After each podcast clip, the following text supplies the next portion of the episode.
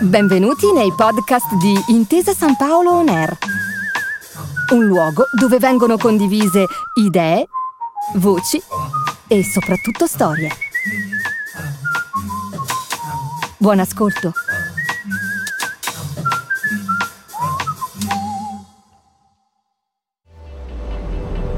State ascoltando Storia di figurine. Il calcio è un bene di tutti, di tutti indistintamente, un patrimonio condiviso che ha il potere di emozionare, di sconvolgere e anche di ribaltare i pronostici, mandando la classe operaia in paradiso, sconfiggendo gli squadroni delle grandi metropoli, oppure facendoci appassionare anche ai campioni senza un talento da copertina, ma capaci comunque di riscaldare le folle con il loro temperamento e la voglia di vincere. Un legame forte che si cementa nel senso di appartenenza. Sono spesso i giocatori dal cuore più grande e dai polmoni più capienti a restare nella memoria dei tifosi.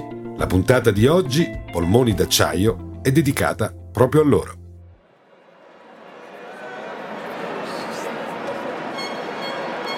Quello di Antonello Cuccureddu non è certo un nome che accende la fantasia, ma il calciatore sardo fu capace di ritagliarsi un ruolo importante in una delle Juventus più forti della storia, grazie alla sua dedizione, al suo coraggio e al suo spirito di sacrificio. Nato come mezzala e poi adattato a fare il terzino, raramente Antonello era la prima scelta di mister Trapattoni, eppure riusciva sempre a trovare la maniera di rendersi utile per il bene della squadra simbolo delle migliaia di lavoratori del sud e delle isole giunti a Torino nel secondo dopoguerra, la sua tigna e la voglia di combattere su ogni pallone fecero di lui un vero e proprio idolo. Non gli mancarono anche le soddisfazioni tecniche comunque.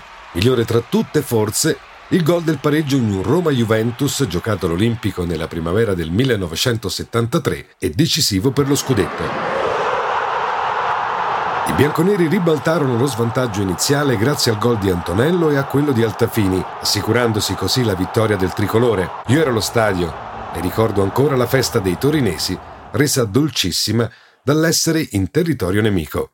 Cucureddu è passato alla storia anche per un dettaglio extracalcistico gustoso. La sua figurina dell'album Panini, stagione 73-74, è infatti una delle più introvabili di sempre e questo lo ha reso quasi più famoso di quanto non facesse il campo da gioco.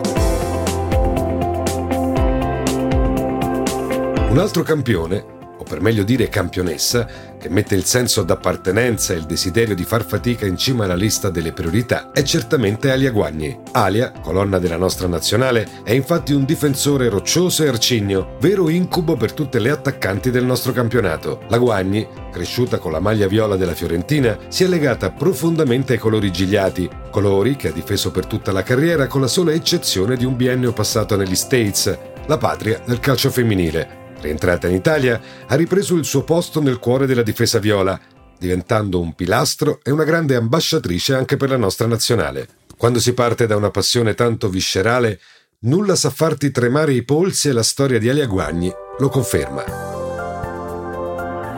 È infatti suo lo storico no ad un'offerta del Real Madrid, nobiltà assoluta del calcio globale, un no detto per riconoscenza alla città di Firenze, che l'ha formata e cresciuta, più cuore e polmoni di così, davvero non si può.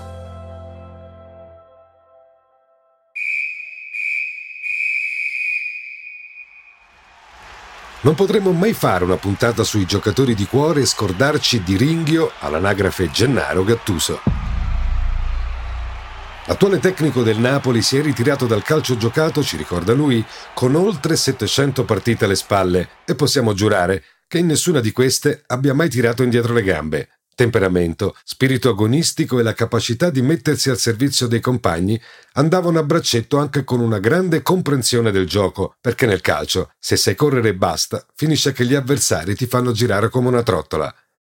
Rino debuttò con il Perugia, con cui collezionò presenze sia in Serie B che in Serie A. Dopodiché fece un passaggio nella storica franchigia scozzese dei Glasgow Rangers, per poi ributtarsi infine nel clima del campionato italiano grazie alla Salernitana. Una figurina, tra l'altro, da veri intenditori, quella di Rino con i colori amaranto.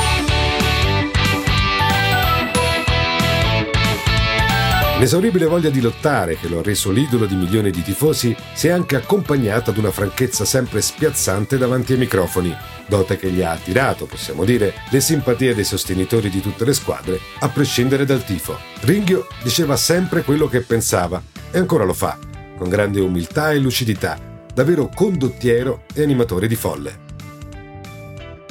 Chi passerà alla storia per le galoppate a perdifiato, ma anche per dei piedi migliori rispetto ai protagonisti precedenti, è certamente Claudio Sala, detto il poeta del gol. Dotato di una forza fisica pazzesca e di un grande dribbling, era il principale rifornitore per i gemelli del gol che scaldavano gli spalti del Philadelphia, Pulice e Graziani. Insieme, i tre portarono il Torino di Gigi Radice fino a vincere lo scudetto nel 75-76 un grande talento del calcio italiano, protagonista anche in azzurro al Mondiale del 1978, che poteva contare sul pacchetto completo delle qualità tecniche da vero campione e una resistenza fisica degna di un mediano.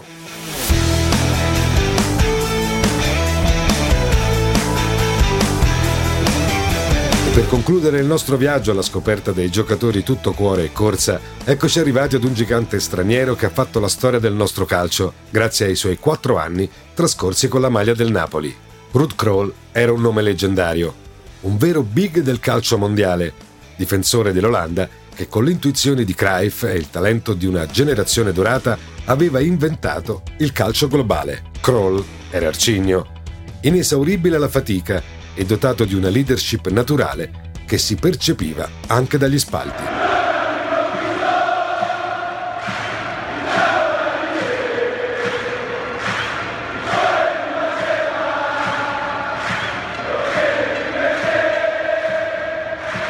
Crolle si innamorò della piazza e di tutto il calore del calcio italiano, novità assoluta per lui, che veniva da un paese decisamente meno appassionato quando si parla di sport. Il matrimonio durò quattro anni e regalò emozioni a tutti quei tifosi del San Paolo che ancora oggi fa tremare la voce al gigante dai polmoni d'acciaio. Ruth Kroll da Amsterdam, oggi felice, cittadino onorario di Napoli. Poche cose, come lo sport e come il calcio in particolare, sanno stravolgere la mente e il cuore di chi lo guarda. Emozioni uniche che a volte possono essere riassunte e poi racchiuse dentro anche un semplice pacchetto di figurine. Dalle grandi città ai campioni milionari, alle realtà di provincia dove eroi senza pedigree sono arrivati a toccare il cielo con un dito, regalandoci delle storie impossibili da dimenticare e magnifiche da raccontare.